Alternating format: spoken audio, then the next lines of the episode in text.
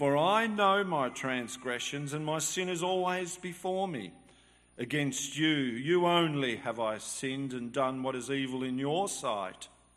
So you are right in your verdict and justified when you judge. Surely I was sinful at birth, sinful from the time my mother conceived me, yet you desired faithfulness even in the womb. You taught me wisdom in that secret place. Cleanse me with hyssop, and I'll be clean. Wash me, and I'll be whiter than snow. Let me hear joy and gladness. Let the bones you have crushed rejoice.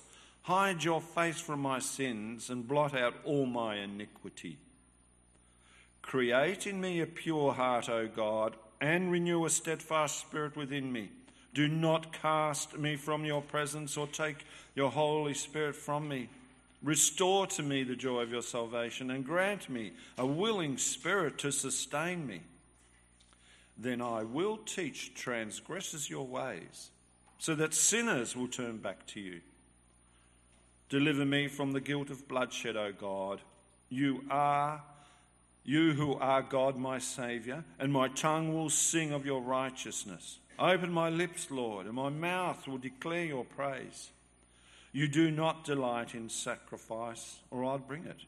You do not take pleasure in burnt offerings. My sacrifice, O God, is a broken spirit, a broken and contrite heart. You, God, will not despise. May it please you to prosper Zion, to build up the walls of Jerusalem. Then you will delight in the sacrifices of the righteous, in burnt offerings offered whole. Then bulls will be offered on your altar. Thanks, Carl.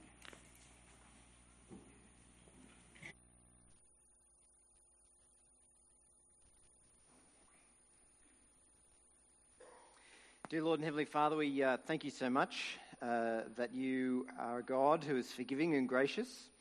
And uh, Lord, uh, we pray that as we reflect on that truth this morning, that you would press to our hearts the, the reality of who we are as we stand before you uh, in ourselves apart from Christ, uh, and that you would also uh, press to our hearts the great grace of the Lord Jesus and his death, death for sins on the cross. Lord, grant that all of us might receive that and find assurance and, uh, tr- and confidence before you in that. Lord, we ask it for Jesus' sake. Amen. Uh, I wonder if you've ever been stuck in a position, uh, stuck in a place uh, that you couldn't get out of it, stuck in a, in a situation that you couldn't get back from. Um, one of my worst nightmares, we seem to be thinking a lot about my worst nightmares recently, but uh, another one of my worst nightmares uh, is, is, is, being, is crawling through a cave and getting stuck and not being able to kind of get forward or get back. I just, or uh, there's a few, few people I can see just having a moment to themselves imagining that. Um, I just can't think of anything worse. You might remember um, last year, or a couple of years ago, I think now, that, that ca- uh, Thai cave drama where those kids, they'd gone into that cave, uh, the, the, soccer team, uh, and they got caught. And for a moment there, it looked as though they wouldn't be able to get them out. It was this extraordinary rescue operation, never before attempted. Uh, they didn't think that it would work. They thought that they would all die, but, uh, but they managed to get them all out safely. Remarkable, uh, remarkable achievement. But imagine what it would be like to be stuck there in that cave and, and thinking, oh, I can't get out of here. Uh, those things always seems to happen in movies. You know, someone walks through a doorway and the rocks come tumbling around after them and, and they have to try and work out a way to get out. But in the movies, it always works, doesn't it? But in life, it doesn't always work. It doesn't uh, always work in physical situations. It often doesn't work as well in relationships. We can end up in a situation in a relationship where the relationship goes to custard and we don't feel like there's any way back from that. And really, that's what the Bible has to say about our relationship with God. We're stuck in this situation with God. Our relationship with Him uh, has caved in, uh, and we're trapped. We're far away from God, and we need something extraordinary. We need a superhuman effort to rescue us and to make things right between us and God. And that's what this psalm that we're looking at this morning is all about. The psalm begins by identifying the problem. What's the problem? Verse 1 Have mercy on me, O God, according to your unfailing love, according to your great compassion, blot out my transgressions, wash away all my sin, and cleanse me from my iniquity. For I know my transgressions and my sin is always before me. David, the writer of this psalm, one of the kings of God's people, uh, a number, a few thousand years ago, David is overwhelmed by his sin. He's overwhelmed by uh, what he has done against God. The context uh, from which David is writing these words is given there in the, the heading of the psalm. We're told this is a psalm of David. Uh, when the prophet Nathan came to him after David had committed adultery with Bathsheba. Uh, I don't know if you know the story, but uh, it's recorded in the Bible in the book of 2 Samuel. You can uh, look it up later if you would like. David is the king, he's married, uh, and Bathsheba is married, and they're not married to each other. But one day, David sees Bathsheba bathing on her rooftop, uh, naked, and he says to his servants, Go and get that woman. Uh, and she comes back, she's brought back, he sleeps with her, she gets pregnant. Uh, and he tries to cover it up. Her husband's away on the battlefield. He tries to get him back.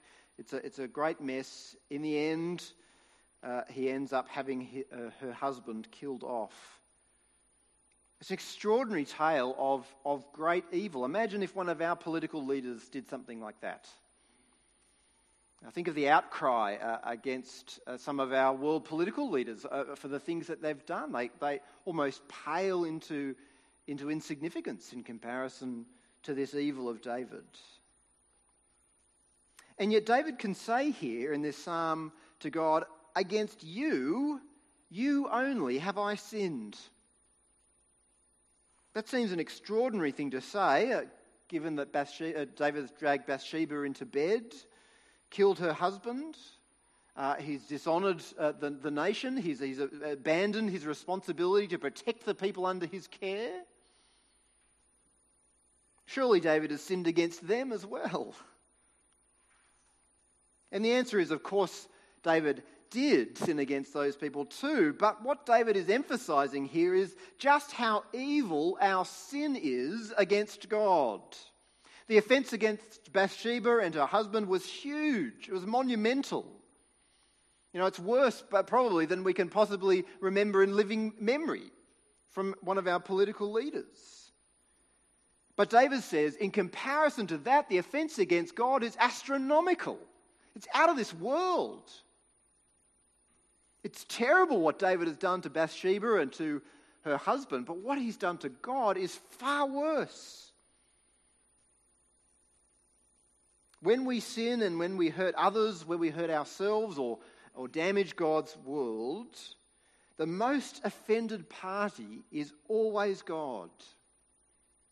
Why is that? It's because it's God who made us. It's God who made us not to live like that. It's God who made us in his image, and we choose instead to, to break that image, to distort and destroy that image, and to live in the way that we want. It's God who made those other people whom we sin against. It's God who loves them and who made them to be protected and cared for. And when we sin against them, we, we desecrate God's image in them as well. And when we sin against the world, we, when we destroy the world, we sin against God because it's God who's made the world. He's made it for us to preserve and to protect and to sustain. And when we rape and pillage it and, and abuse it and do with it, whatever we want, we not only destroy it and damage it, but we sin against our God who made, made it and made us to protect it. David knows that in this sin, the most offended party is God, God most of all. But David's not only troubled by that one incident. David says his sin is everywhere. Every, everywhere he looks, that's all he can see. Now, the problem permeates his entire life. Look at verse 5. Surely I was sinful at birth, sinful from the time my mother conceived me. You desired faithfulness even in the womb, even from the beginning of life. You taught me wisdom in that secret place. David says that, that sin, this rebellion against God, this, this rejection of God, has been part of him from the very first moments of his life, from the moment he was born, but even before that. Even when he was in his mother's womb, the seed of that rejection against God was there. From the beginning, even, God's ways were known to him and planted in him in some mysterious way, but even from within the womb, he could reject those. And of course, we see that reality played out in our world and in our experience. Uh, no one needs to teach us to reject God. We don't need to go to classes to do that. We don't need to run training courses on, on how to sin against God or to sin against each other. We don't need to teach children to be sinful. No one needs to teach them to lie. In fact, we spend all of our time, don't we, teaching people to do the right thing. It's so hard for us to do because this sin, this rejection of God, this rebellion against God is wedded deeply into our nature. Uh, and we see that reality in our, in our own experience day in, day out. We set out to be kind people and we end up being nasty or mean, or, or, or we set out to be patient and we end up being impatient. We set out to be generous and we end up being stingy. We set out to be evangelistic and we end up being silent. And maybe as you think about your life, you see that. Maybe you don't really need to, to, to, think too hard about that. That is, your sin is before you. Like David, everywhere you look, that's all you can see. It's like when you look at the sun, you know, and you, and you get that spot in your eye, and, and everywhere you look, that's all you can see. Maybe that's what your life is like. You look, and all you can see, wherever you look, is your, is your rejection of God, the things you've done wrong against Him, against others. Well, in many ways, that's a good place to be. Not that seeing our sinfulness is seeing is understanding the gospel, but it's, it's the first step. We need to recognize what our need is before God in order that we can accept the remedy. So maybe you see uh, your sinfulness, that's a great start. On the other hand, maybe you don't see it. Maybe you look at your life and you think, well, actually, there's not really anything that wrong at all. Sure, bad things happen, but it's never your fault. You know, you were tired. They got angry at you first. Uh, you know, they started it. They deserved it. You were just standing up for the truth, and nobody else can see that. There's so many ways that we can justify ourselves, isn't there? So many ways that we can justify our sins. That's what David was doing until Nathan came to him and challenged him, the prophet Nathan. And then David did this. He didn't try and justify himself anymore. He didn't try and make excuses. He just said to God, Lord, you know how deep this evil runs within me. You've got to do something. Well, if you're making excuses for yourself, then that's what you need to do. You need to do what David did and say to God, Lord, there's no excuse. This evil runs deep within me. So, first of all, we need, the psalm teaches us that we need to do that. We need to recognize our rejection of God and that that rebellion runs deeply within us. Next thing that David does is he cries out for mercy. He knows his situation, now he cries out for help. David is utterly helpless. It's not a problem. This sinfulness is not a problem that he can fix. And so he cries out to God again and again. He's, he's crying out to God and saying, God, you've got to do it. You've, you've got to do it because I can't. You've got to have mercy. You've got to cleanse me. You've got to hide my sins. You've got to wash them away. You've got to do it. And you've got to do it not because I deserve it, not because the last couple of weeks I've been doing better not because I said sorry to Bathsheba. You've got to do it because of your unfailing love. There's nothing else. There's no other reason that I can ask you to do this for me, but your unfailing love, I don't deserve it. He cries out in verse 1 Have mercy on me, O God, according to your unfailing love, according to your great compassion. Blot out my transgressions. Verse 9 Hide your face from my sins, blot out all my iniquity. He uses this language of blotting out. It's a language of, uh, if you like, erasing something from a book. What, what David is asking, if you like, is for God to rub out the record of his wrongs from, from God's book. You know, the kind of the mental picture is God's got a book in which He's written down, uh, you know, all the things that we've done wrong are written down. And David's saying, you've got to rub that stuff out of the book. You've got to blot it out. We know uh, from bitter human experience that our relationships with other people can be tarnished, they can be uh, ruined and affected by the memory of the things that they've done against us or we've done against them. You know, we, we, we try to relate well to somebody, but there is just this mountain in the background which we, we can't shut out. The pain that they've caused us. It can be an enormous thing. Sometimes it can just be a look, a few words, and we just can't put it behind us. The hurt stays with us for a long time. And for that relationship to be restored, the memory of that hurt needs to be dealt with. It needs to be put away. It needs to be blotted out. And that's true in our human relationships. It's even more true in our relationship with God. God who never forgets. For our relationship with God to be restored, we need that book to be all the lists of the things that we've done wrong in His book, we need them to be blotted out. But please understand too that the kind of forgiveness that God, that David is pleading for and that God offers us in Jesus is not the kind of blotting out, you know, that happens in the movies, say, you know, where someone is a convicted criminal and so they, they, they, uh, they hack into the, you know, the government mainframe and then they, uh, and then they, they hack in and they, they delete the records, you know, so that nobody knows about it.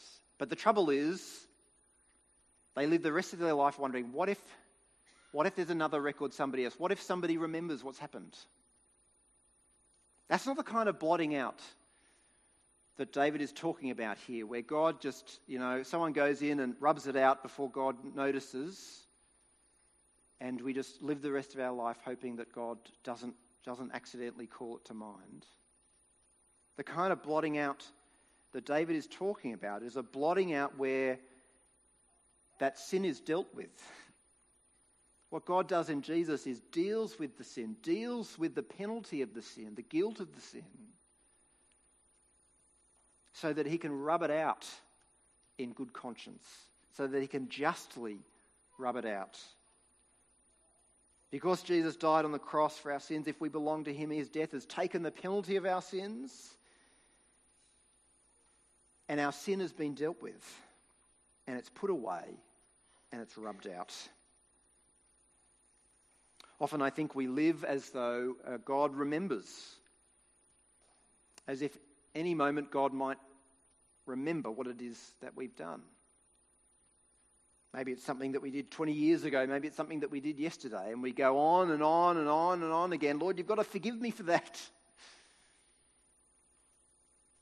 And God says, What are you talking about? I don't remember that ever happening. It's been dealt with in Jesus. When we cry out to God, He forgives us, He covers our past, wipes it out, and forgets. But second, David cries out also for cleansing. He cries out for forgiveness, he cries, out for, forgive, for cleansing. It's not enough just to be forgiven. He wants to be cleaned up so that he has a different future, so that he doesn't sin at all. Look at verse 2 Wash away all my iniquity and cleanse me from my sin. If forgiveness is about blotting out the record, uh, if that's about the objective element of salvation, what's done for us on our behalf, then cleansing, if you like, is the subjective element. It's what God does within us, it's what God does in washing our inner nature David wants not just to be forgiven, but changed. He was sinful at birth, sinful even from conception, but he knows that God desires faithfulness. And so he pleads with God to, to produce that within him. Look, uh, he uses the language of the Old Testament, uh, the, the cleansing rituals from Leviticus. He says, verse 7 Cleanse me with hyssop, and I will be clean. Wash me, and I will be whiter than snow. Or verse 10 Create in me a pure heart, O God, and renew a steadfast spirit within me. Do not cast me from your presence or take your Holy Spirit from me. Restore to me the joy of your salvation and grant me a willing spirit to sustain me. What, what David is doing is he's crying out for all those impurities that, that live deep within his heart to be cleaned up by God, to be washed away so that sin is no longer even a part of his life. He's not just content to be forgiven for the past, he wants a new future, a different kind of future. He wants a pure heart. He wants a steadfast and willing spirit. And that deeper prayer, that kind of second strand, if you like, of that prayer of David, not just to be forgiven but cleansed, that deeper prayer shows that he has understood the gospel. And when we pray that same prayer, it shows that we've really grasped hold of what the gospel is. You see, if all you ever want is just for the past to be put away so that you can keep on living the same life, then you haven't understood the gospel. Imagine if a husband was always getting angry with his wife. The solution to that sin in their marriage is not simply that when he gets angry, uh, he apologizes and she forgives him. That's a good temporary solution. But the ultimate solution is that he be changed so that that doesn't happen in the first place. What's the great hope? Is the great hope, hope to, to, to live in, in a marriage where anger goes on and on forever and a day? Is a great hope for us to live in a world where sin just goes on and on and on and on and we keep having to be forgiven and forgiven and forgiven and forgiven? Is that the great hope of the gospel? No, the great hope of the gospel is that we're forgiven in Christ, reconciled to God, united with Him by the Holy Spirit, and changed to be like Jesus. That's the great hope of the gospel. That's the good news of the gospel that God not only sets us right with Him, but promises to clean us up for a new creation. And praying for God to do that, praying for God to work that out in our lives, shows that we've really grasped what He is offering us in the gospel. It means we pray not just, Lord, forgive me for getting angry, but Lord, take anger away from me. It means we pray not just, Lord, forgive me for eating too much, forgive me for indulging myself all the time, but Lord, help me to be responsible, help me to be self controlled. It means we pray not just, Lord, forgive me for being obsessed with my image, with what people think of me, but it means praying, Lord, help me to live with an awareness of who you have made me. It means we pray not just for forgiveness for sexual impurity and immorality, but we pray, Lord, purify me, take that out of my life. It means we pray not just forgive me for being afraid to share the gospel with my neighbor and my friend, but Lord, give me strength to do it and trust to do it and faith in you. So we need to start by recognizing our sin that lives deep within us. We need to call out to God for mercy, for forgiveness, for reconciliation with Him, and from cleansing, for cleansing from all the sin that lives inside of us. Finally, David calls out for God to set him on a new direction. Look at verse 12. Restore to me, he says, the joy of your salvation. Verse 14 Deliver me from the guilt of bloodshed, O God. You who are God, my Saviour, and my tongue will sing of your righteousness. Open my lips, Lord, and my mouth will declare your praise. David isn't just interested in being cleansed from what's evil, but he wants to be filled with what's good. He prays for joy. He prays that God would open his mouth so that he can praise him. Forgiveness and cleansing, that kind of, if you like, the negative side of the gospel, are incomplete without joy and praise. And so often we, we stop with just asking for God to, to forgive us and to cleanse us and to change our life, to take away all the bad stuff. But we haven't tasted the full wonder of forgiveness and God's gospel grace until we turn that forgiveness and cleansing into celebration of the grace that God has shown us in Jesus. Every week we sing songs in church about forgiveness and what God has done. Every single week. But how often is it that we sing those songs with a deep awareness of that truth? That doesn't mean that we have to come on Sunday being prepared to, to tell each other our deepest, darkest secrets and what God has, how God has forgiven us. But it does mean, I think, that when you taste God's grace on Tuesday, it means you store that up in your memory so that when you come on Sunday, you can declare God's praises to Him and to each other for what He has done. It means that on Tuesday, when God shows you grace, you commit to singing about it and telling others about it and expressing the wonder of what He's done. Imagine that. Imagine if every week we came on Sunday with a stockpile of joy accumulated through the week through God's forgiveness and grace, and we just let it out and praised God and encouraged each other to look to the cross, to look to the resurrection of Jesus. David commits to praise, but he also commits in verse 12 to teaching others. Sorry, to, uh, verse 13. Then I will teach transgressors your ways so that sinners will turn back to you. It's not enough for him just to escape the deadly grip of sin for himself. He wants to teach others to do the same. He's experienced the, the grace of God and he says, Lord, if you show me this mercy, then this is what I'll do. I'll, I'll dedicate my life to, to teaching others to do the same, to leave off sin for themselves and to pursue the grace of God in Jesus.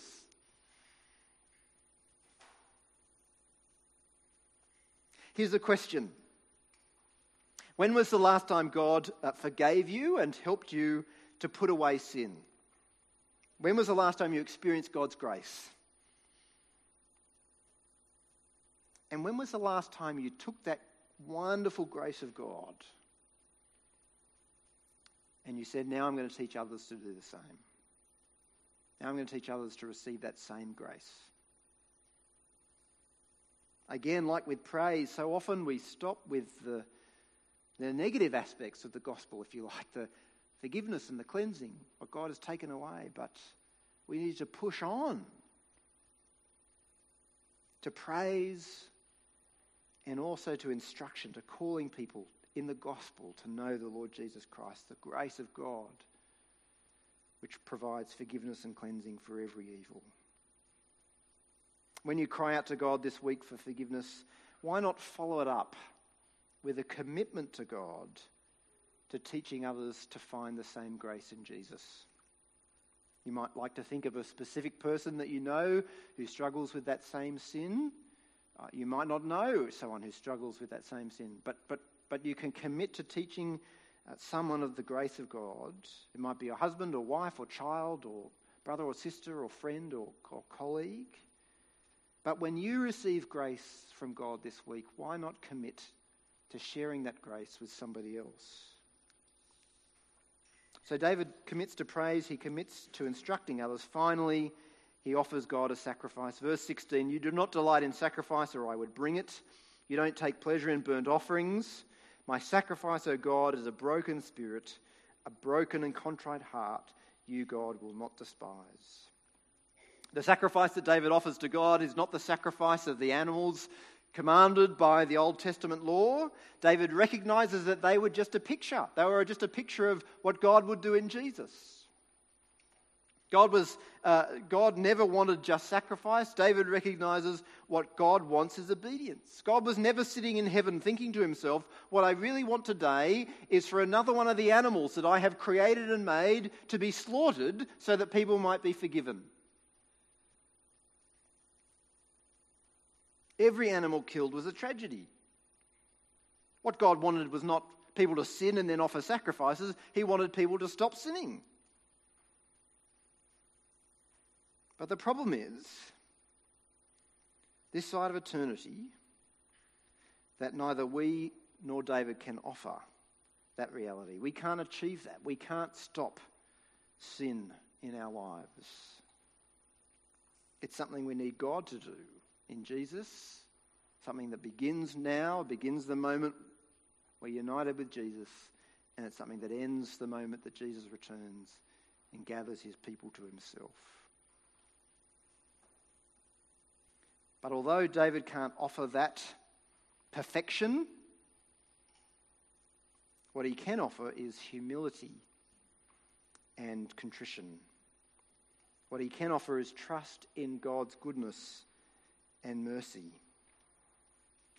Please understand that God isn't just interested in your words, Lord, please forgive me. What he wants is for us to hate sin more and more every day. He wants us to be broken and saddened by it, and he wants us to put all our hope and trust in the Lord Jesus Christ. I wonder if the words that you say to God uh, when you ask Him to forgive you or change you or cleanse you, I wonder if those words are just words that you say because you know that you should.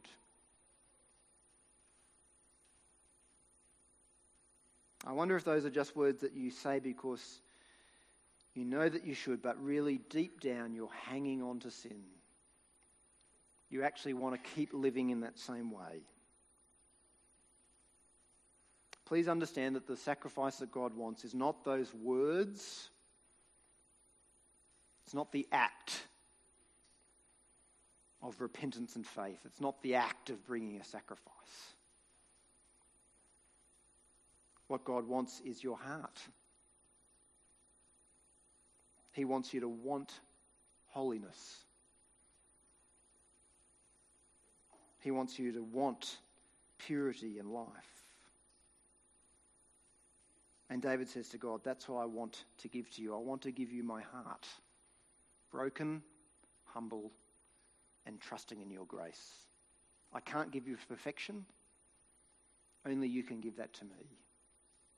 But I can give you my broken heart, and I can give you my trust in your goodness. Well, you and I are all born into this world. We're trapped in a cave of sin. We're cut off from God, and only God can rescue us. And the way that we receive that rescue is by admitting to God that sin runs deeply within us it's by crying out to God for the mercy of forgiveness and the cleansing of His Holy Spirit. It's by committing to God to live for His praise and His glory to the strength and power of the Holy Spirit. Let's pray. Dear Lord and Heavenly Father, we want to acknowledge before you right now that we are sinners through and through. Lord, we're born into this world uh, with a deep seated desire to reject you, to live our own way. And Lord, that runs through every moment of our lives. Lord, even for those of us who've come to know your grace in Jesus Christ, we see the reality of sin day in and day out. Lord, we set our hearts to do things, we set our minds to, to live faithfully, uh, and it doesn't work. And Lord, sometimes, sometimes we even set our hearts and our minds to live unfaithfully. So attracted and lured are we by the desires of the world and the sinfulness of our own heart. Lord, you know better than we do the pockets of sin that live deep down within us. And Lord, we acknowledge that to you openly this morning. And Lord, we plead for your grace in Jesus Christ. Lord, for that full and free forgiveness, that blotting out of every transgression. And Lord, that cleansing that comes through the Holy Spirit as you unite us with Jesus. Lord, please don't just blot out the past. Uh, don't just cover over the future. But Lord, change us to be people who are like the Lord Jesus Christ, people who live for your glory. And Lord, as we experience that grace today and as we experience that grace in the weeks and the years ahead, Lord, we ask that you would help us to turn that grace into praise and into a call to others to receive your grace in Jesus Christ. Lord, we ask it for his name's sake. Amen.